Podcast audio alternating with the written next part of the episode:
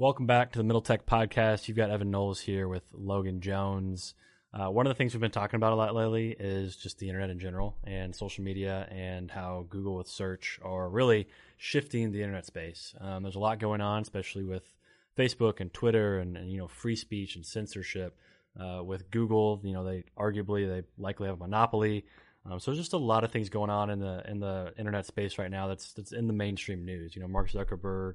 Um, Jack Dorsey and Sundar Pichai at, at Google have been, you know, having these these massive hearings that, um, you know, are, are, very important for America to to pay attention to. And so we've been talking about it a lot, you know, here at Middle Tech. Um, and you watched The Social Dilemma, which came out recently, which you had some some pretty strong feelings about. So why don't yeah. you talk about that? Yeah, I was pretty vocal about that. I just think that uh, these are some of the biggest issues facing our society right now.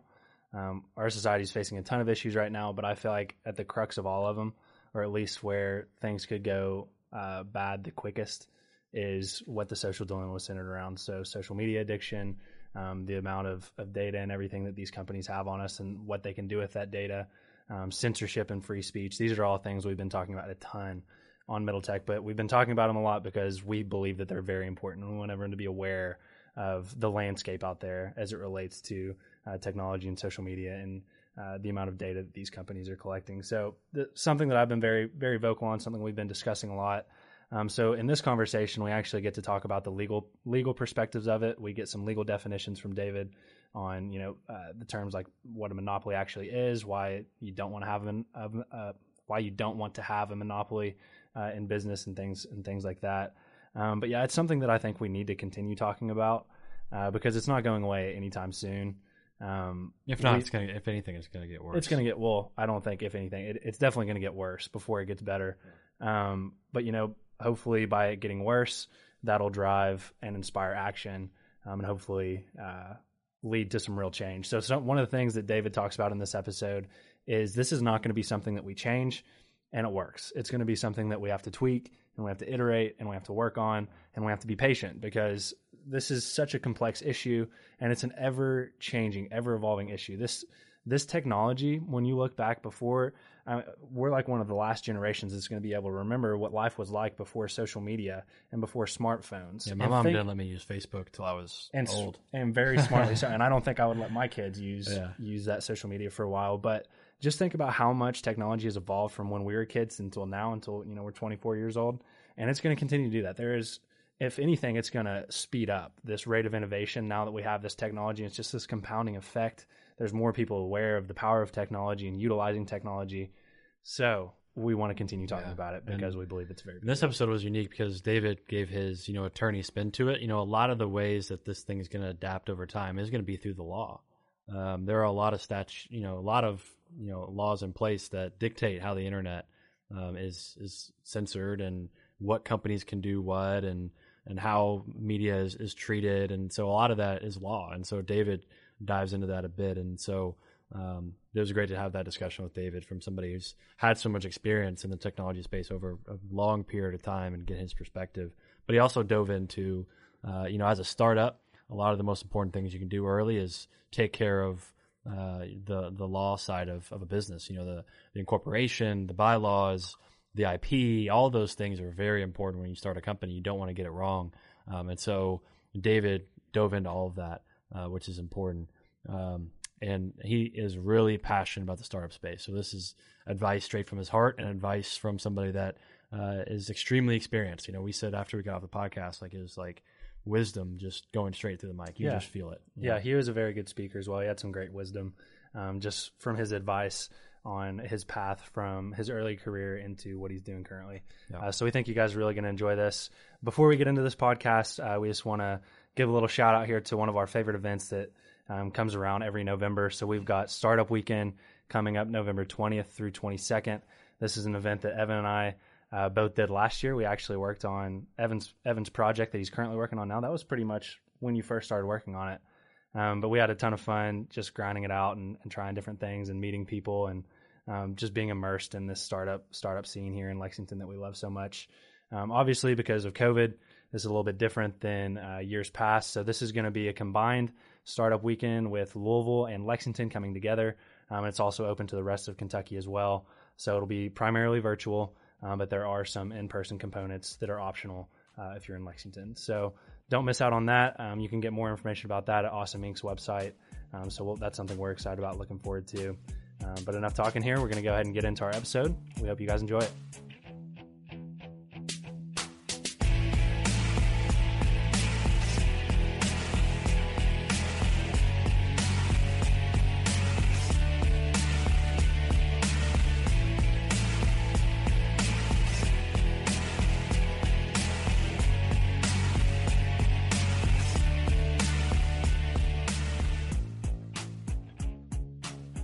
Right, welcome back, everybody. You've got Evan Knowles and Logan Jones here. We're sitting down with David Willbrand this week. He's a partner at Thompson Hine, and he's somebody that was referred to us by the Endeavor Group. Uh, so we're very grateful for the Endeavor Group for introducing us to some amazing guests so far. Uh, and David has an amazing uh, perspective on the ecosystem. He's been in it for a long time. He's helped many, many startups uh, with legal advice and being their attorney.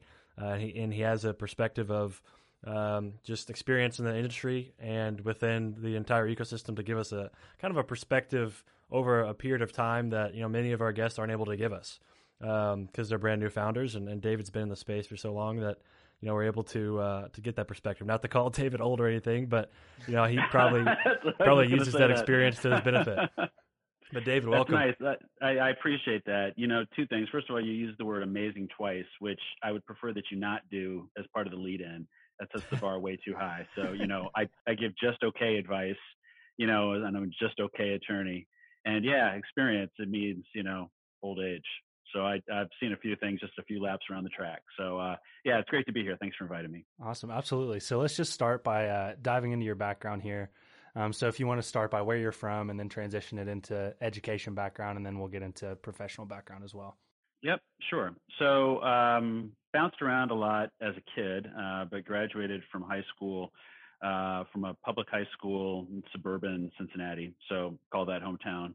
Um, as a consequence, um, went away for college, did my undergraduate at Harvard in Cambridge.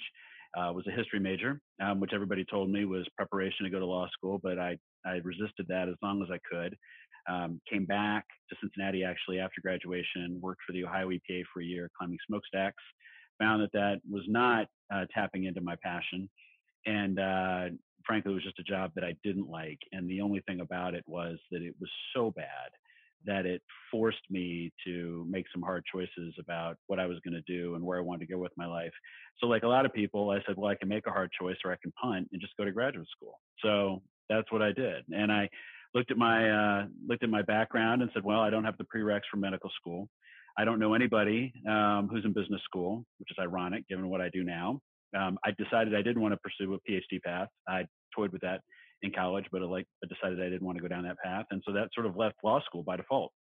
And um, talked my way, frankly, into the University of Cincinnati Law School because the admissions process was already closed for the fall, uh, but I didn't want to wait for another annual cycle. So that was my sort of first experience in being entrepreneur-ish in terms of being resourceful, hungry, thirsty, and saying, I'm not leaving this room without closing the deal. And, uh, and did it. It had a great experience there. Um, really have a lot of good feelings about that law school, and I remain connected to this day. And, uh, and there you have it. So for the for the guests that might be in a job that you know like like you at that time didn't don't enjoy at all, uh, what was it that took you? What was it that, that made you make a decision to leave that, and how did you feel afterwards? You know, it was probably scary, even though that you were having a bad experience and you weren't happy, but you know those experience those kind of decisions are hard. And so, what what was it that you know snapped uh, the the stick for you and made you made you you know get out of that job? Yeah, I was totally miserable. I mean, it, was, and I and I say that that, and I'm grateful for that because sometimes, and, and we've all we know people like this, and and sometimes we go through it in our own lives where if you're sort of things are kind of just kind of okay, sort of lukewarm, you can wake up 15 years later and, and say, wow, you know, where did the time go? I wasn't really happy, but I wasn't really sad. I just sort of existed with the status quo. Nothing really catalyzed me to move. Um, that job that I had was, it was such a bad fit. And I was so unhappy that there was, uh, there was literally nothing that I could do but make a decision to leave. I, I, had to go do something else because it was one of those where um, I hated getting out of bed every day. Um, and I just hated what I did. And so, hey, nothing against the Ohio EPA. I'm glad there are people that do it, and there are people for whom it's a great career path. Uh, but for me, it was just it was just still fitting. But I am grateful that it that it was so bad that it was a spark for me. You know, it was kind of a kick in the butt that I needed at 23.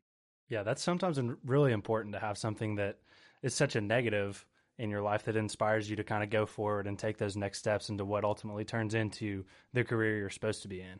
Um, so I'd like to kind of lead that into, you know, how did you decide that not only law was the profession you wanted to go into, but specifically uh, the startup law and entrepreneurship law. So kind of touch on uh, what made you take that path as as far as law goes. Yep, yep. And you're going to see a, a, pattern developing here. So I, you know, went to law school and initially thought um, that I would be an environmental lawyer because I did have an interest in that, which is why I went to the Ohio EPA. Um, found out very quickly during my first year that that most law firms look for environmental uh, lawyers to have a scientific background, more of an engineering background, which I did not have as a history major. I studied the Industrial Revolution, but that was about as close as I got, um, and that wasn't going to cut it. So my second year of law school, I thought, well, I'll be a, a labor lawyer, um, and I loved that. But ultimately pivot away from that simply because whether you're on the management side or the labor side, that sort of work was shrinking in the United States. You know, the labor movement just isn't what it once was. And so happened to spend the summer um, working at a law firm where my office was next to uh, a corporate lawyer. And like I said, I didn't know anybody in business. I came from a family that was sort of it was it was professionals. It was sort of doctors, lawyers, teachers, um, professors, that kind of family. It's not a, not a business family. And so business was very foreign to me. And uh, but spent the summer working at this firm, got to know that person who was a corporate lawyer, um, did a couple of projects with her, really liked it, and uh, and the firm ended up making me an offer in the corporate group, and I took it. And so um, you know this was 1995. I graduated in 1996. And the minute I graduated in 1996, you know, for those of you who know anything about the history of startups, that was the beginning, of, for all intents and purposes, of the dot com bubble. And so you know, I joined in August of 96 and the law firm was just throwing bodies at all of this new startup work that was coming in the door. And, uh, and I loved it. So for the first time in my life, and at this point, you know what, I'm, I'm 26, you know, going on 27, um, finally found the thing that clicked. And I was like, ah, this is what I've been waiting for. So, you know, law school was a reaction environmental law was kind of thinking about it. Labor law was kind of thinking about it. I can't say there was a deep passion there or real attraction to it. I just felt like a you know a, a ball that was sort of bouncing around the pinball machine. Um, corporate law sort of ended up there randomly and serendipitously. Um, but the startup stuff, I, the first project I worked on, I just knew it, and I was like, this is the thing, and I've done it ever since, and just fell in love with it and, and never stopped was it the energy that you that it gave you that you're able to you know work on it and think about it all day? What what was it that just pointed you to say you know this is this is what I love? You know, because some people you know they have a hard time figuring that out. And you know, what was it that just said I I love this thing? Yep, I liked it. You know, so it's changed over time. What I what I love about it. You know, at 26 and 27, part of what I loved about it is a lot of the clients were my age. So that was fun, you know, to, to be 26, 27, 28, 29, and working with people that you know, were that I shared a generation with. Um, you know, now over time, now that that's not the case as much, and I have a little bit more, you know, gray in my fur here, um, or lack thereof. Now it's more, you know, I get the chance to play more of a mentorship role and share that experience that you were talking about, you know, old age. And so it's a different kind of relationship that I have with clients, um, and one that you know I get a ton of nutrition out of. It's different, you know, it's but it's it's a different kind of chemistry. And then I think, you know, at the beginning, I was just so intrigued by, I was really intellectually stimulated by the work. Um, you know, one of the interesting things about startup law and, you know, venture capital financings, which tie into that, is you need to have a pretty good feel for lots of different areas, but you know, you you don't have the capacity or the time or the bandwidth to go super deep in one. So, you know, you need to understand financing transactions. You need to understand securities laws. You need to understand basic corporate laws and rules. You need to understand basic tax laws, employment laws, intellectual property laws. All of these different areas of the law, you have to have a sort of a working familiarity with, understand how they knit together and overlap, um, and be, you know, sufficiently competent um, to be able to navigate your way through those issues as they arise. And I saw that it was just an incredible challenge. So it was this like feast for my brain. So, you know, the first 15 years of my career were spent mastering that. And then once you master it, which is where I am now, um, and sort of, you know, I've I've done it and I've got all the pattern recognition and I've seen it and you know been there, done that, and you know I'm not faced with a fact pattern that I haven't seen 10, 15 times in my life. Um, these things do repeat. Now it's different. Now, you know, really what the stimulation is is the sort of problems that we're solving. So I don't have to think so much on the solution side and figure that piece of that riddle out. I can go deeper on the problems and say, and I think I can be more insightful and I'm better at helping founders sort of identify what the real issues are. I, I think probably early in my career, and I think young lawyers do this, you know, at 29, 32, 33, founder comes in and says, I need my appendix out because I saw something on WebMD and I'm feeling that pain. And I'm like, all right, let's get you in the operating room right away and let's get the appendix out as soon as possible. And I took the appendix out and I did great at it, but, and it probably solved the problem, but maybe all I really had to do was ask a couple of questions, you know, kind of touch it once or twice with a pen and it's fine. I know that now. Right. And so that's what I find um, really stimulating about the job is, is really kind of uncovering and going a couple layers deep saying, okay, do you really know the problem?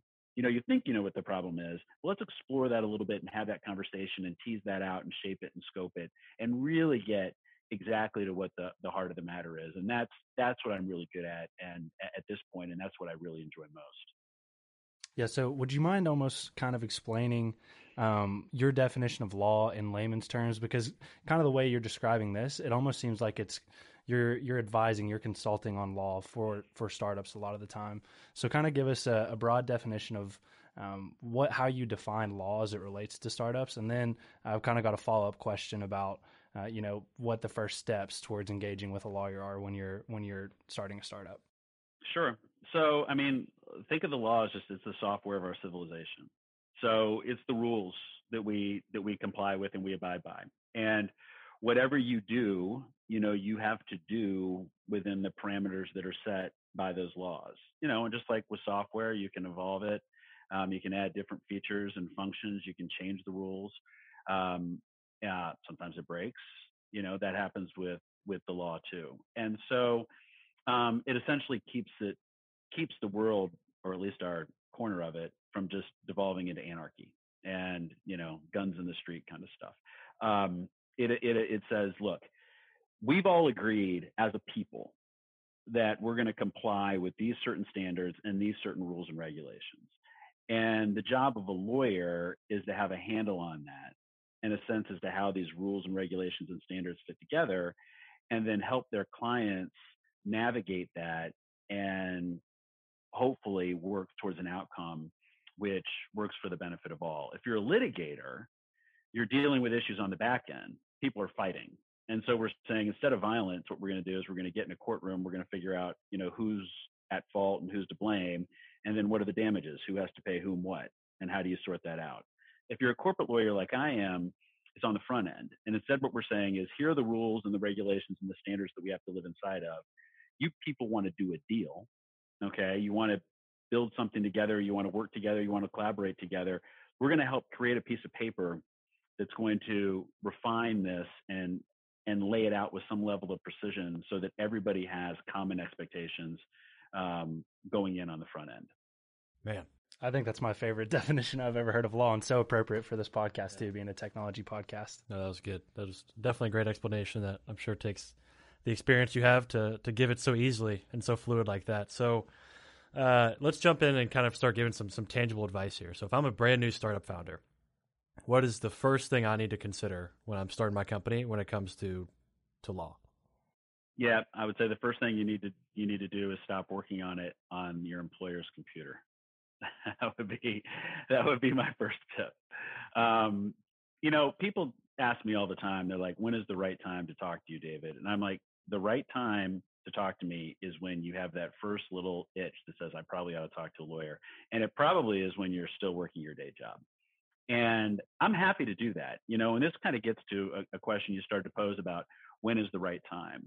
Um, what I would tell you is, is I don't put advertisements on billboards or on the sides of buses You know, and I don't sponsor the Cincinnati Bengals um, or the Kentucky Wildcats. My marketing is through giving away my knowledge and experience, and I do that with people on the front end. And so, and and I'm not, and I'm not alone in that. So I, what I would sort of say is a threshold matters. Of course, you know, I want people to work with me and I want you to come to me. But just as a general matter, if you are an entrepreneur or a entrepreneur or a budding founder or whatever, um, first things first, don't hesitate to reach out to, to a lawyer and say, hey, can I have a free consultation? You know, telephone call, take you out to breakfast, something like that. If they say no, boom, that's a hard stop. That person doesn't do this. Because anybody who practices in this area knows that giving away stuff for free on the front end is just it's the culture and it's required because people money for it you know we're expensive resources and, and they don't even know if they're going to do something yet so you have to be prepared to to give first like that so you know what i would say is if you're thinking about it first things first call me or somebody like me and what i would encourage you to do is start to create some bifurcation in your life you know you've got your work life your day job life and then you've got what is probably a side hustle life and try to keep them separate and distinct. Try not to work at the side hustle. You know, when you're when you're doing your day job, use different different email addresses, use a different computer, um, you know, different hardware, et cetera, et cetera, et cetera. Because what you don't want to do is you don't want this side hustle stuff to become entangled in your day job stuff so that your employer has an argument that they actually own it you know, because generally speaking, what you create for your employer, they own. And that's kind of fair, right? That's what they're paying you a salary for. Um, but you know, these things get tricky when you're working the side hustle thing. So try to try to be sensitive um, to that bifurcation. That seems like pretty specific advice that maybe you've seen you've seen that play out uh, either not so well or or maybe somebody's gotten out of that. But what's what's on that same kind of vein? What's some common trip ups that maybe are similar to that that you see uh, entrepreneurs making as they set out to start their own companies? Yep. So so that's a big one, and and that's by the way relatively easy to navigate. Um, and it and it needs to be because it happens almost every time because you don't run into very many entrepreneurs that are doing something that's like so it's completely different from their day job, right? I mean, they they're probably they want to pursue this new venture because of you know what they've learned over the course of their life, including where they're currently working. So there's probably some natural overlap you can manage it, but you just have to be careful. And and then part of the advice that I give is I just and this is not legal advice, it's more sort of soft advice, how to think about managing that exit transition with some level of sensitivity and care. Um, because you know people sue for lots of reasons, but the main reason that people sue is not because you know they they on a principled basis because they feel like you know a legal document was breached or they were harmed under the law they tend to sue because they're angry and they're not allowed to punch you in the face. So they sue as a way to sort of express their emotions. So if you can manage that even if you are breaching your employment documents you're probably going to get out okay um, so long as you can get out with a handshake and everybody feels all right about it. Okay so there's that. The next mistake that I see a lot of founders make is just, you know, giving away the company too soon. Um, not being thoughtful about, you know, who's really in this with me? Who's going to be in this foxhole for years and years and years and years and years? And, you know, promising chunks of the company to people who end up um, flaking out real quick.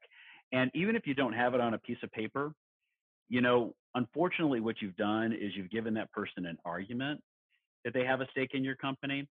And depending on how much energy that person wants to put into that argument, that can create real problems for you down the road, you know, as you build your company and try to attract future investors. And you just don't like that sort of mushiness and ambiguity floating around. So be really, really careful and thoughtful about team and equity allocations. And and then when you're starting to get into that part of the process, that's probably when I'm going to start doing real work in terms of helping you actually organize this company that's going to be the bucket for this idea and then deciding who owns what. Yeah, I, I just went through this exercise, and when I was going through it, I noticed online there's a lot of free, you know, resources. There's templates, there's places you can go and fill in your company information, and it'll auto generate, you know, these documents. Um, I didn't want to go that route just because I had a feeling in my gut that this is really, really important. I want a lawyer to look this over. Um, but a lot of a lot of founders go to you know some of these um, you know, electronic document providers that give you templates and just use those. Uh, why, why, why, in your in your perspective, uh, should a founder absolutely go with an attorney? You know, if given that they're serious about starting a company and not use these templates. Um, and what are your thoughts on these these providers of these templates? Kind of help them navigate that space. Yeah, so I'm not anti-template. Um, you know, we work with templates. You know, it's not like every contract we create is you know fresh parchment paper and feathered pens and ink and red wax. Um, but you know, I do think having a lawyer on the sidelines to help to be there as a potential resource for you with questions because you're inevitably going to have some questions is valuable. Um, even if it's just someone to hold your hand, even at, at the end of the day, if it's just someone to tell you that, yeah, you're fine, you're doing it right, you're thinking about all the right stuff, just keep going. Um, you know, that alone can be can be valuable. So, you know, it's it's something that we do. We drive um, you know, most of our clients into, you know, standard processes um, to put these, you know, go through this corporate formation process because it is very template driven um, in so many ways. But, you know, I do think particularly because people like me are willing to do it for for free or for a very low price. So why not take advantage of that? Yeah. And I imagine the longest a founder could wait to engage a lawyer is, is you know, the, that point that they absolutely have to is when they start raising money or capital of some kind, right?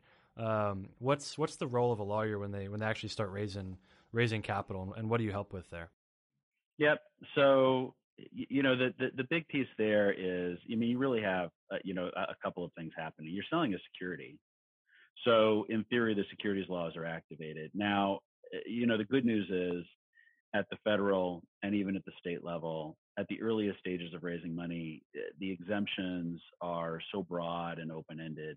Um, the securities laws are essentially a non issue. Now, just pretend that I put a lot of qualifications around that so people at my law firm don't freak out. But, um, you know, it's not hard, but it's, it's something that's worth paying attention to. And it's, it's helpful to have a lawyer there that can at least sort of provide a nod and say, yeah, we're good. Um, so that's that's one piece of it. But the larger piece of it is is making sure that you know you're pricing the round correctly and you're pricing the shares correctly so that people end up with the right number of shares and the right kinds of shares and the appropriate allocation of ownership so that there's no confusion at the end of the day about who owns what. I mean, a point that I hit hard with clients and when I'm speaking with groups and whatnot is that you know 100% is a hard limit on a cap table. You know, we can talk about wanting to give 150% all day every day and that's cute, but that doesn't work in an Excel spreadsheet. So you need those ownership percentages to foot and add up to 100%. And why do you care about that? Well, the reason you care about that is it's not just about keeping score. It's because when you ultimately sell the company, the money that's available for distribution to the owners gets distributed in accordance with those ownership percentages. So, you know, you're starting your company because you want to solve a problem and you're really excited to team with these people and you want to go create something new and interesting and all that good stuff. And that those are all the reasons why you should start a company. But there's nothing wrong with wanting to make money. And the place where you're probably going to make money is when you sell the company. And when you sell the company, then you're going to take those proceeds and you're going to need to chop them up among the owners. And it's really helpful to have a cap table that's complete and accurate in order to do that because Otherwise, people end up getting really angry, and that's when you end up calling the litigation people down the hall. So, you know, that's one of the things that you want to do is to help that foot. Because I will tell you, sometimes I do walk into situations where people, you know, think they have sold things and they haven't really sold them or sold them right, and it's it can be pretty messy. Um, anything can be fixed. You know, I, I don't want to be, I don't want to, I don't like to operate by terrifying people. Um, and I get that sometimes, you know, you got to do what you got to do um, to get to where you need to go. So, you know, no judgment, but it's easier to do it right the first time than to fix it after the fact. I can tell you that every single time. Yeah, and you deal mostly in uh, mergers and acquisitions. So, is what's what's some of the mistakes that you see happening there? Because you you just kind of said it there. You see things happen that you know nothing can. There's nothing that can't be undone. But what are some things that when people are going to sell their companies, that seems like a nightmare scenario to be at that point when it's time to make that transaction and you screw something up. So what's what's something bad that you've seen happen or ways to prevent uh, yeah. going down the wrong path? It is. It is. I think what what tends to screw up exit transactions, I would say the biggest thing that tends to screw up exit transactions are. Um, I'll offer a couple of thoughts. One is intellectual property. So the buyer really wants to make sure that you know you've got the IP to support the product and the technology that they're interested in. And if you've not done a good job of everything from um, having the traditional agreements that run from employees to the company or independent contractors or design studios or whatever back to the company, making sure that the company owns all the IP. Um, you don't want any ambiguity around that. Um, if you've been doing, you know, co-development stuff with third parties, you want to make sure that you know the IP chain of ownership and title is very clear. Um, even with customers, you know, it's it's not uncommon, especially for big companies, to sort of say, "Oh, you're a little rinky-dink company, and you know we're using you for software. Well, we want to own that software, or at least the piece of it that we offer input around."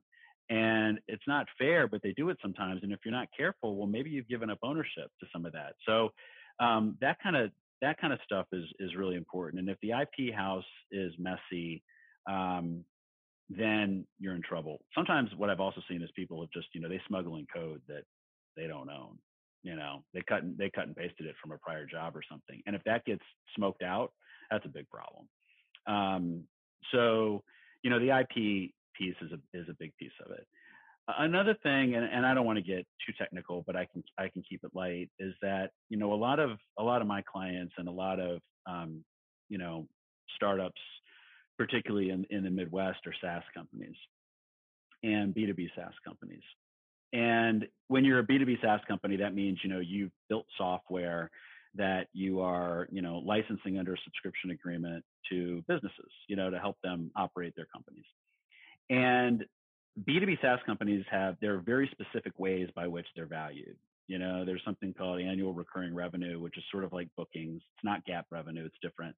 Um, but it's very SaaS specific and people in the SaaS space understand it and they know how to how to track it and measure it. And SaaS companies are generally valued as a multiple of ARR. And um, if you are not careful with your SaaS contracts in terms of being very clear and direct, and a lot of this is, is more accounting than it is legal, about making sure that it gets defined and categorized as SaaS revenue, it might just be service revenue. And the problem is, is that SaaS revenue, you know, sometimes can go, you know, six to 10x ARR is a pretty typical valuation range, but I've done deals where it's been 20x, you know, 25x ARR. But service revenue, from a valuation perspective, it's usually like 1.5x, 1x, 2x. So that's a massive value swing. You know, you just went from something worth $10 million to $1 million, right? Um, so you've got to watch that. And I've seen that happen to SaaS companies, um, much to their detriment. Yeah. That's that's all that's all great stuff. And for the listeners, we you know we, we encourage you to reach out to David, and if you have follow up questions, uh, you know he'd be happy to talk to y'all. That's what that's what he loves doing. So we encourage you to to do that. We want to transition here to talk about some some relevant topics. One of the biggest that's been on my mind recently, you know, and it's related to to the law, is what's going on with Twitter uh, and Google and Facebook related to antitrust issues and misinformation, and you know how they're classified. Uh, I want to jump into this. Um, I want to first ask, you know, what are your opinions uh, about these companies and, and what they've become today? You know, what, when you look at these companies, what do you, what do you think of? Yeah, I, you know, I, I am of a very mixed mind. I, I am certainly one of those people who thinks that, you know, much of social media is toxic and it's poisonous and it's irredeemable, you know, and, um, and that people will be better off you know, limiting or eliminating eliminating it um, in massive ways. But of course, you know, that's tilting at windows. It's the genie is out of that bottle and we're never going back. So um, the question is, is how do we think about social media and how do we, how do we manage social media? And the speeches issues are, are really interesting. So um, I, I gave you a sense of the era in which I started doing this. My first year of law school, I finished in 1994, and I worked for a law firm and this was before Section 230 the Communications Decency Act, which, you know, not to get too hyper specific, but it comes up all the time in the sorts of issues you're talking about. And um, we were working with a client that was thinking about um, setting themselves up as an internet service provider, an ISP. And, you know, so I'm 23, 24, and I'm asked to write a memo about this. And in the memo, I basically told them not to do it because I said there is, you know, there's a body of law, or at least there's a lot of concern out there that these internet service providers, I'm not even talking about social media companies. Social media didn't exist in 1994. I'm talking about an internet service provider that they were going to be treated basically as the publishers of this content. Anything that anybody put out on it, um, they weren't going to be treated as telephone companies, which is sort of like, hey, look, you're just a means of communication. We're not going to hold you responsible for what gets transmitted over the telephone lines. But instead, you know, whatever somebody put up on the internet, you know, the information superhighway, then cyberspace, you'd be liable for. And I was like, that's just too great a risk. And then, of course, this was a great lesson. They looked at me, and they're like, you're kidding me, right? Like, we're doing this thing. There's too much money to be made as an ISP. And they made the right decision. I mean, they ended up being a huge ISP. Good thing they didn't listen to, you know, 23 year old David Willbrand about, you know, how to operate their business model. Good lesson in terms of trying to be sensitive in terms of what your clients want, not just saying no because it's easy as a lawyer to tell, tell somebody no. That was a great lesson for me to learn. But what happens is is that you know i think 96 97 was section 230 and the notion was we want to protect people that are engaged in the internet um, and, and helping to facilitate the distribution of this kind of content and we don't want them to feel like they're at risk. So we're going to create some boundaries you know the real nasty stuff the vicey stuff. Yeah you got to keep an eye on that you got to pull that down. But for the most part you know we're not we're not going to apply things like defamation and libel and slander laws and that sort of stuff um, to the extent that you're you know you're distributing that over the internet. But you know we see social media birthed and born and now there's a lot of controversy around this right? Because they're clearly moderating their platforms and should right? We want them to. Anybody who who thinks that social media would be improved by being wide open has lost their damn mind. Like no way no way. I mean you you know you think about the way it works now with the level of moderation that takes place. What would happen in terms of violence and pornography and vice and other sorts of issues? It would be horrific and it would absolutely destroy our political, social, and cultural system. So we want moderation. Okay. The question is, what kind of moderation? And how do we moderate it? And who moderates it? And how do we handle these questions? Um, and what I would say, and it may not be a popular answer, I think what we're seeing is exactly what's happening is exactly the way it's supposed to happen. You know, people want like firm answers, and I get that. We all do, right? But sort of like, you know, okay, let's just resolve this. What's the algorithm? You know, or who's the moderator? Or within what period of time does something have to get pulled down? Well, these things are eh, they are constantly evolving. It is super dynamic. So the way you do it, we're just going to iterate this forever. And it's the only way this is ever going to happen and going to work. So social media does some stuff. You know, society's kind of like, yeah, we're not sure about how this works. Let's go have a congressional hearing and have people yell at each other a little bit, but maybe thrash it out in the public and see how we feel about it. And then maybe we adjust the algorithm a little bit, tweak the laws, you know, change our software. And then we go a little bit further and then we do it again. It's always going to be messy. And everybody's always going to be a little bit upset and um, you know upset about the way the situation is unfolding. But it's good. It's good we're having these conversations. It's good that these congressional hearings are taking place, even though for the most part, you know, what we see is a little ludicrous and sometimes disappointing. But um, I think it's really the only way in a functioning society, this kind of advanced technology, we can we can sort this out. So I just gave you a long monologue. Um, I hope you're still awake, uh, but that's sort of that's sort of where I settle out on this. I think uh, you really hit the nail on the head when you say it has to be iterative, and that's kind of something we've been discussing when we cover this kind of thing on our our live streams and things that we do. One, we think there needs to be kind of some sort of committee formed, but I think that's the second part of it is that people have to realize this is. I mean, think about how quickly technology has evolved just since social media started. When Mark Zuckerberg and all of these people started these platforms, they had no idea they were going to be in the middle of this controversy of um, talking about you know free speech essentially in, our, in a time when when it's such a hot topic in our country so and i think that even if you were to try to make a solution and say all right we're going to make this solution we're going to apply it right now in 2020 well okay in the next five years there's no telling what social media is even going to look like with the well, with the rise of up. yeah with the with the rise of virtual reality and augmented reality things are going to continue to change, especially with deep fakes and artificial intelligence and all that stuff. So I love the fact that you're calling out. We're not going to be able to just boom, here's an answer. It's going to work. It's going to have to be, oh, okay, we need to tweak this. This new advancement's we're going to need to tweak that here. Um, I think that kind of hits the nail on the head. I'm sure Evan's got some thoughts here. Yeah, I mean, I, did, I just wanted to dig in and ask, you know, a, a, different question: Is are you okay with these businesses making these decisions versus some kind of group that the the people have elected to make these moderation decisions? Because you know these companies might come with their own biases, biases, and, and how do you view on who should be making these moderation decisions? I agree with you that there should be moderation. Um, but I don't know if it's the social media providers' jobs to be doing that, and maybe they should figure out some way to get you know some kind of other uh, outside third party involved that the people are able to look at and trust versus you know the head figures of Mark Zuckerberg and and Jack Dorsey. I'm sure they don't want that on their shoulders because at the end of the day, it's on them if their companies are making these decisions. How do you view who should be making these decisions? You know, that, I want to ask that question a little bit different question than I asked before. Yeah, no, I think it, it can cut both ways. Here's what's interesting: they're not going to say it. They kind of want to make the decisions so here's what I would here's what I would compare it to. So a couple years ago, you know, there was the the exception to 230 that was put in place around sex trafficking, and it basically said we're going to make the, a, we're going to make an exception to this sort of blanket immunity. I'm using that word very loosely, not not in a legal sense, but in sort of the way the protection that we find that we provide for these social media companies when it relates to as it relates to sex trafficking and prostitution. Now, who's going to be against that, right? I mean, the whole idea is is what we want to do is we want to make sure that these companies are forced to moderate that content and pull it down uh, because they know they'll be held liable if they don't.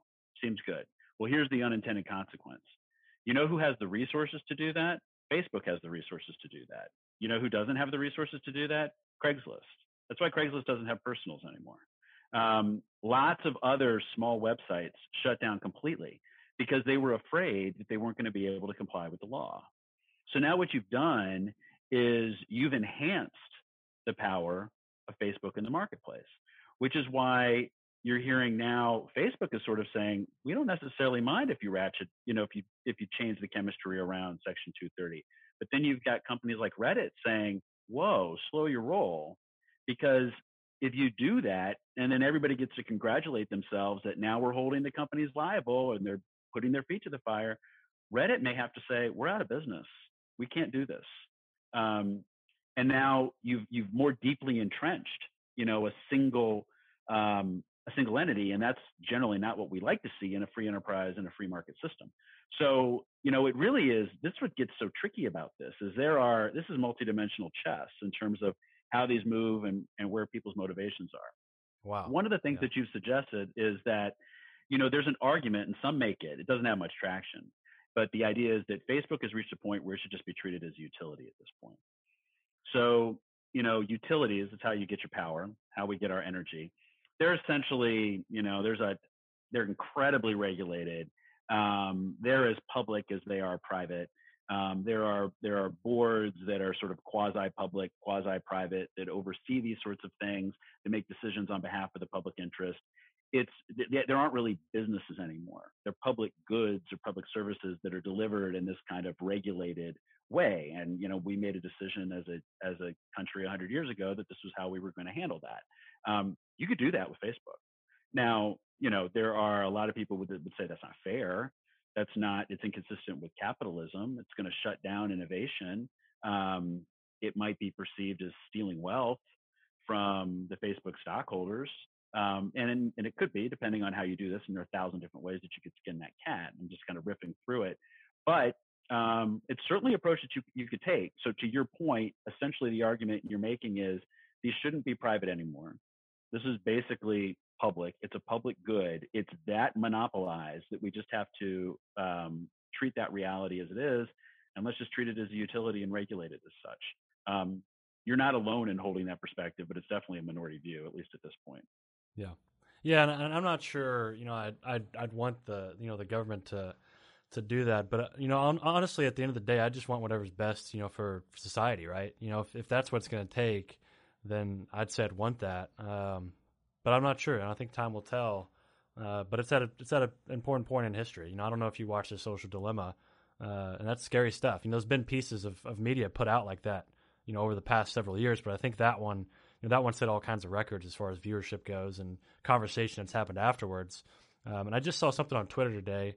You know, I can't guarantee that it's true, but it came from a, a, a source that I trust that you know the the amount of uh, Facebook employees that now are happy with the work that Facebook does and believe it causes you know good in the in society has gone down 26% over the last recent you know time frame. I think it was in the last year, um, couple of years, which is drastic. You know that's scary to think that the employees at the company that controls information are you know that that unsure of how you know beneficial they are to society. So I think we're we're getting close to a point where some some major decisions will have to be made. But you know I, I am for um, and I think you know I'd lean towards you know your perspective. Let's just keep iterating and, and make it a collaborative effort between the government and, and Jack Dorsey and, and Mark Zuckerberg and you know Sundar Pichai and you know these people that are that are leading these companies. Let's make it a collaboration. But you know again, I'm I'm for whatever's best for society. I think you know like I like you said earlier, the cat's out of the bag, so we just have to figure out how to how to deal with it now.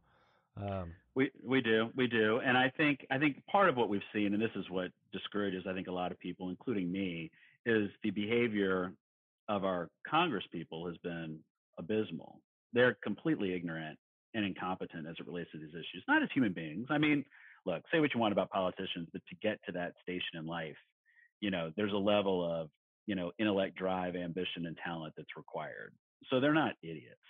But what they've not done is they've not taken the time to educate them, educate themselves, to go in, you know, with some level of base knowledge and understanding, and to be able to speak with some level of intellect and precision as it relates to these issues. It's just it's it's a combination of seeking sound bites um, on the one hand, you know, little clips that they can throw up on their Twitter feed or on their websites, um, or just having no idea what they're talking about.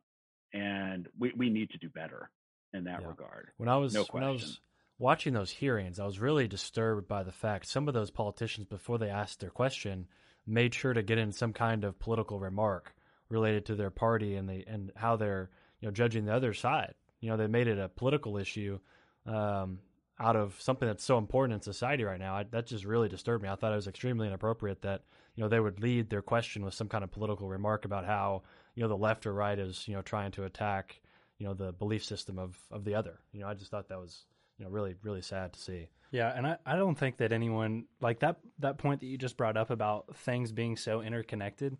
I doubt that many of those people who are making these new regulations are realizing, okay, well, if we ratchet down the regulations on Facebook, that essentially gives them more power to become a monopoly, which is pretty much why we're in this position in the first place. That's what these hearings are about, are about these, you know, seeing if these companies truly are functioning as monopolies and deserve to be broken up because they're so anti-competitive now. Um, so that's one of the another question I kind of wanted to ask is what's what would be the legal definition of monopoly, and kind of let's dive into why we don't want monopolies happening uh, in as far as ca- in a capitalist society. No, that's a really interesting question and a challenging one right now as it relates to the internet. So the, the, the general view of a monopoly, monopoly is that you're talking about a company that's achieved such a level of market share that competition is impossible or virtually impossible. And um, they are the only option. They are the only alternative. Standard Oil, of course, Exhibit A in terms of, you know, what was deemed a monopoly. The the tricky thing is that traditionally in the United States, especially, um, the number one measure of determining whether or not a company has achieved monopoly status is looking at pricing. Uh, because it makes sense, right? If you're a company and you've achieved monopoly status, you can charge very high prices, right? Because there's no competition. So if I'm the only grocery store in the world, I can charge you $100 for a gallon of milk because there's no competition. Okay, and so the government would look at that and say, clearly this is an this is an indicator that we're dealing with a monopoly, and we need to break it up, or we need to regulate it. And the problem with the internet is it's free. So whenever these challenges have come up, you know, the easy answer for the companies that are under the uh, you know under the magnifying glass are like, what are you talking about? It's free. Or in the case of Amazon, super cheap, right?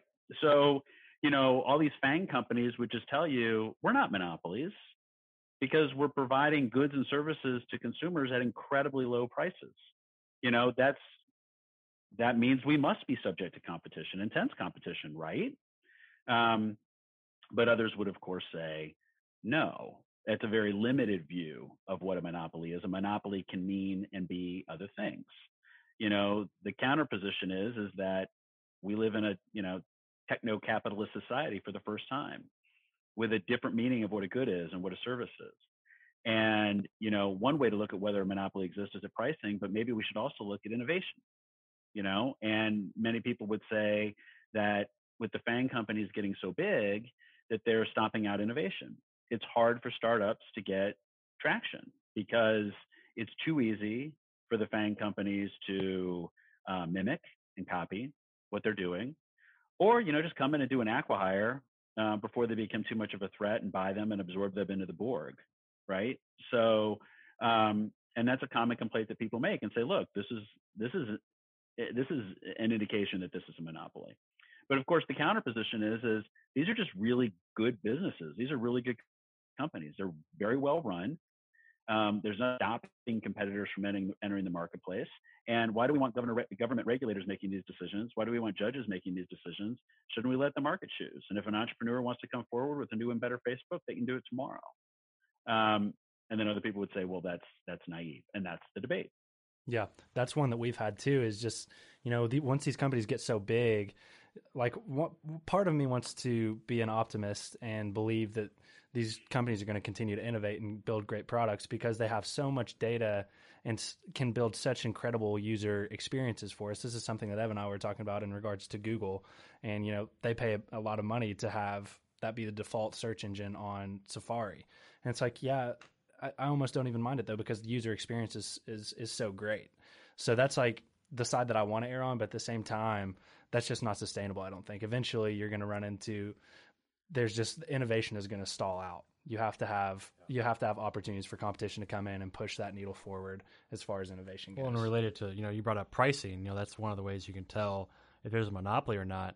In the world of you know search and, and social media, pricing is really in the form of seeing ads. You know how many ads do you actually see there? Because um, the product is you know the the user, and so the user is being monetized by putting ads in front of them and one of the things that's bothered me about Google recently, and this is very um, apparent, is if you go Google any kind of uh, term that relates to um, a product where there's a lot of brands that play in that space. So if you go search for, if you type in on Google paper towels, well, the entire fold, which means that entire page, is going to be nothing but ads. And to me, that says, well, how can Google do that? That's not a good user experience. Well, it's because they have monopoly. It's because they own 88% of the search market share uh, 88% of the time when somebody goes to look up any kind of information on the internet, it's going to be Google. And the only way that they could get away with having ads on the entire page when you search for something, in my uh, mind, is that they have, you know, a monopoly. And so that we, we were talking about that, you know, on Friday. Um, but I think that's the way we look at um, Google as. I mean, I I think it's a monopoly, but I also understand what you were saying was they've created the world's best experience when it comes to search because they have so much data. And so the next question I wanted to ask was, you know, the massive problems in the world, you know, search, healthcare, um, autonomous driving, you know, there's a lot of spaces where data is the product that uh, is the fuel that leads to an amazing product and a user experience. And in order to solve those problems, you probably have to have one company that aggregates the majority of that data. Um, and so, you know, you, you mentioned a term earlier. I think you said in um, you know, in the internet age, you called it something. I liked I liked what you called it. Uh, but in the age of artificial intelligence and solving big pr- problems using data, you almost have to have one company with all that data to solve it. Um, and so, what what are your what's your perspective on you know the future of monopolies? What do you think is going to end up happening here? You know, because I, I, I came up with this debate and I came across it on, on Twitter. One of my friends had, had posed the question. I wonder how long it's going to take for the government to start cracking down on Tesla because they have such a large lead in autonomous driving. And in order to solve that problem massively across the country, you have to have the data. And, and Tesla's going to have that way before anybody else. And if you beat other car companies to that, there's an argument to be said that everybody's just going to default to Tesla one day because they have so much data and they're driving around and they're so much cheaper because the, the, the AI is driving the car, not a person. And you know, there's all kinds of intricacies related to Tesla, but it is on the similar path of Google where they have now acquired all this information to solve a problem. And it's not search, it's autonomous driving. Um, and so people are posing the question, well, what's the future going to look like related to Tesla and the government cracking down on them? When does that happen? Uh, you know, you kind of posed the question earlier, but I'd love to hear you try to answer it. What do monopolies look like going forward in the age of data and the internet? Yeah, and these things all tie together because there there is a company that is consolidating all this data on a massive scale, which gives them incredible incredible competitive advantage. And you know what that company is? The Google. government? China. China. Oh. China. Jeez. And so what a lot of these, you know, the US based FANG companies, right? Facebook, Amazon, Apple, Google, one of their big arguments that they're using against um, regulation, against being broken up, against you know people that are coming at them from what we call an antitrust perspective. Um, and it's a sort of an antiquated old word, but it basically means you're, you're breaking up trusts, and that was a way that companies used to be um, organized. So antitrust means to you know break them apart. Um, would be to say, look, you know, this is coming. So do you want it to be done by American companies or do you want it to be done by China? You know, pick. Because if you break up Facebook, if you break up Google, you've limited the ability of, you know, in theory, this is their argument, you know, a US based company with US cultural values to have the ability to interact and compete at a global scale against what's happening in China. It's a legitimate argument. Yeah, um, that's one. That's a perspective I hadn't even considered yet. Yeah, that's uh, I'm, gonna have, so to, I'm gonna have to add that to the debate. No, it's you got you got to think about it, and I will tell you, and and I um, I want to be very careful, um, not to get overly political here, but you know, one of it's it's interesting. One of the issues that it seems as if um, step on thin ice, you know, particularly on election night, but it's one of the issues where it, where it seems like um, even the left likes what Trump has done. Is you know, everybody uh, that I talk to that doesn't like Trump says, well, he does seem like he's right on China. Um, and I actually disagree. And I feel like I'm a voice in the wilderness now because it feels like every Republican and every Democrat is aligned around, you know, taking a more adversarial and challenging view to China. And I'm not suggesting that we should, you know, roll over um, on our backs and and not push back on China where we need to push back on China. But what I would offer is this observation. China is a rocket ship. China is growing. China is exploding. China is way bigger than the United States is. China is the future. So we have a choice. We can either connect ourselves, link ourselves to that rocket ship, or we could stand apart. And what I can tell you is, is if we stand apart as we are now, we're not winning this. We might win it today. We might feel like we're winning it in three years, but in 20 years, we'll be smoked. And so the decision we have to make is the decision that you know Great Britain made following World War II. They saw that that the British Empire was the sunset was you know the sun was setting on the British Empire, and they saw that the United States was the ascendant power, and they attached themselves to the United States. And it has given Great Britain, you know, kind of outsized influence as a consequence. It was a smart strategic move. We should be doing the same with China um, for reasons geopolitical as well as related to AI. Um, we want to be connected. We want to be engaged. We want to be having those conversations. We want to figure out ways to collaborate and cooperate because taking them on, no way. That's a losing battle. That's that's you stepping into a ring with a young Mike Tyson and expecting that you've got a chance. No chance. It's just it's not a question of if. It's just a question of is he putting you down in the first ten seconds, or is he going to toy with you a while and then just you know, smack you about, make you look like Robbie, you know, Rocky Balboa, and it'll be in the 15th round. But it's happening. You're going to lose. Yeah, no, that, that's scary because I, have been talking about China a lot because I, I see what you're seeing is you know they, they are using the government to consolidate this information, and you know that's that's one thing about you know their political structure is that they're able to do that and force these companies to do it. But the reason they're doing it is because they're aggregating all that data and using it to uh, benefit you know the the whole over there. At least that's you know what the government believes there. Um, you know, they are. I think they are. They're breaking a lot of you know human human rights issues, but it, uh, a lot of it is is just aggregating information. Um, and you know, it's scary. Well, that's right. It, that's right. And it's it's sort of the line the line between machine learning and AI, right? Because at some level, you know, a true AI shouldn't require a lot of data if it's really intelligence but it's not. I mean, of course, what we're what we're really talking about is just machine learning at a massive scale where it's just you know the software has got has been fed so much data that it's it's not necessarily intelligence. It just has the resources available to make decisions based upon you know algorithms that can just crawl through immense amounts of data and run those calculations in real time and come out with the sort of probabilities that make sense as, as a path forward. That's why the data is so important.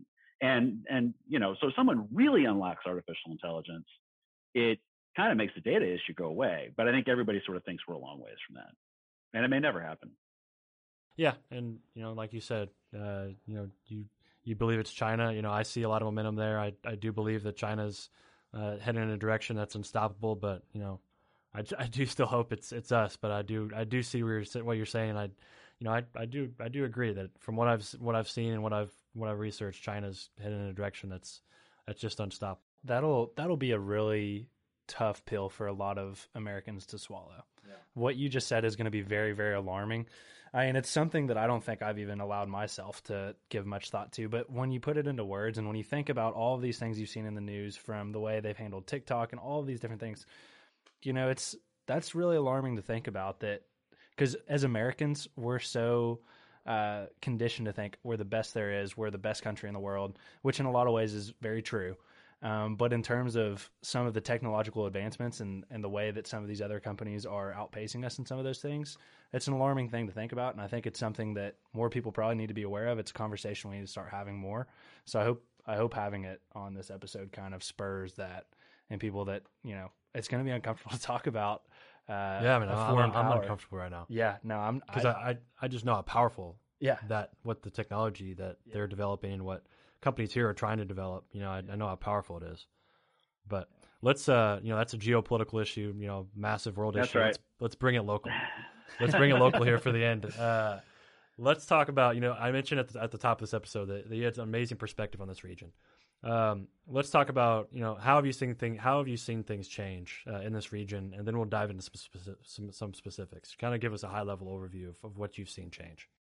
Yeah. So when I started you know, doing this stuff in the Midwest in the 90s, um, you know, there's every part of the country has got money, right? Because, you know, people have developed it, families have developed it generationally. Um, there are large foundations that have been developed in different sorts of communities. There are different sorts of funds and investment vehicles that have started. So it's not as if, you know, the only place where money exists is in Silicon Valley. Money exists everywhere. It's just a question of where is it being deployed and how much. And as we've seen, you know, Silicon Valley has been incredibly successful at sort of attracting and aggregating capital that's focused on investing in technology and life sciences. Um, other parts of the country have not been as successful in in driving that process. The change that I've seen is that the money has has always been here the good news is there are now more startups to invest in. So, you know, when I did this in the late 90s, you know, basically all my work was representing um, investors because I had very few startup company clients because there just weren't that many startups, you know. But now there are gazillions of startups, you know, Louisville, Cincinnati, Columbus, Indianapolis, Chicago, Detroit, Nashville, St. Louis. I mean, you go to all these cities and you know you see these ecosystems that are that are really growing and it's awesome. It's awesome. So you know that's the difference. You know it's it's not we're seeing more money but the money's always been there. Um, what we've got now is we actually have companies local you know regionally that we can invest in. Yeah and i think that that that kind of becomes its own wave uh, its own network effect. So one of the stories we like to tell uh, on this podcast specifically because it relates to Evan and Evan's experiences. You know, once there's a startup that kind of rises up in one of those ecosystems, you know, once you have a, a good ecosystem, one will eventually rise up and hopefully have an exit. And then that kind of has this huge web effect where people who have the experience go out and start different things, but also that money can go out and start some different things too. And I know uh, uh mostly on the experience side with Fuji, that's kind of happened with Fuji. Fuji has spun off this podcast, had spun off, you know, the CTO of the company that I work for several other companies around town. So I feel like that's kind of what's what's happening here is that as more companies come and find some success, then that has this network effect and kind of grows the ecosystem more and more and more as it as it progresses. Yep, that's essential. it's And essential. When you look at this this region and this ecosystem, as far as support goes, what do you think it could be doing better? What, what do we need more of? Hmm. That's a really it's a really good question. Um, and it's a tough one because you know what I want to say is everything. Like because I always I, I hate to be too like to pick one thing out because it sounds like I'm you know picking on people, but it is all it's all sort of related. Um, you know, we need this is not a popular position, but I'm going to just say it. We need more ideas. You know, I know a lot of people are walking around and they're saying there are lots of ideas that aren't getting funded. I don't disagree, but you know, we need more ideas. We need more people percolating more ideas. Um, then we need more people that are willing to get behind those ideas. You know, more entrepreneurs, more founders, more people willing to join these startup companies. Um, you know, it is it's important that we not just have the tip of the spear people, but you know, companies are built not just through the force of will of founders. I mean, it takes arms and legs and that whole those other layers that live in the corporate hierarchy to build it and grow it and drive it forward. And we need people that are are willing to join these startups.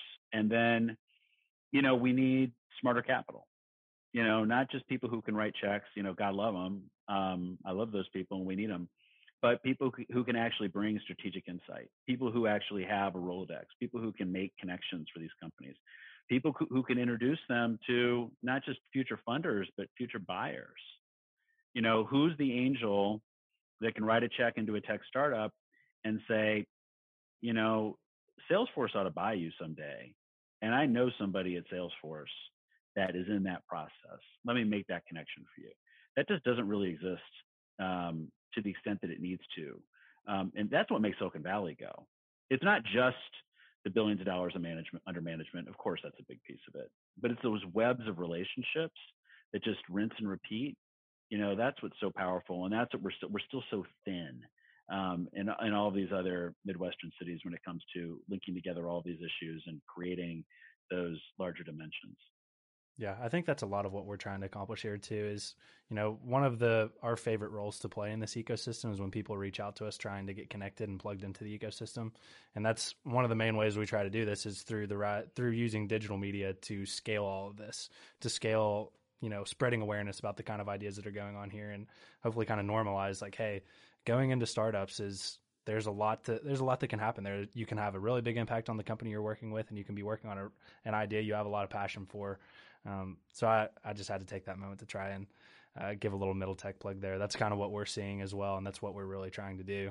Um, so to kind of lead that into this last question here, um, we always like to end on on a forward looking statement. Uh, where do you see this region specifically going into the future, into the next five to ten years? No, it's all good it's all good. You know, I, I'm incredibly bullish, and you, because you have to have a long term view about it. I mean, I I look at this as this is you know the work of my lifetime, and you know, a life is lived, you know, like in the present moment.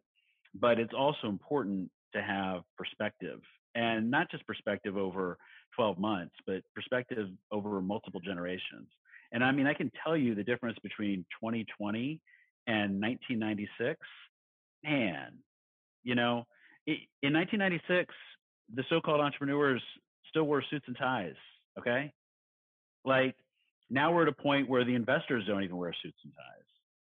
Even attorneys are finally breaking free of of suits and ties, and that's a small thing, and it's kind of funny, and but it's important. You know, it's a cultural component of of how this works. Like being an entrepreneur is not something that you need to sort of say um, you know, kind of whisper to the side, and people look at you and say, "Well, why aren't you working at Procter and Gamble, or why aren't you working at you know insert local big company here or bank or whatever?" Instead, you tell people you're an entrepreneur, people think it's cool. That wasn't the case in 1996. So in 25 years, it's a massive leap. It's a massive leap. We can't compare ourselves to Silicon Valley. It's different. It's a different planet.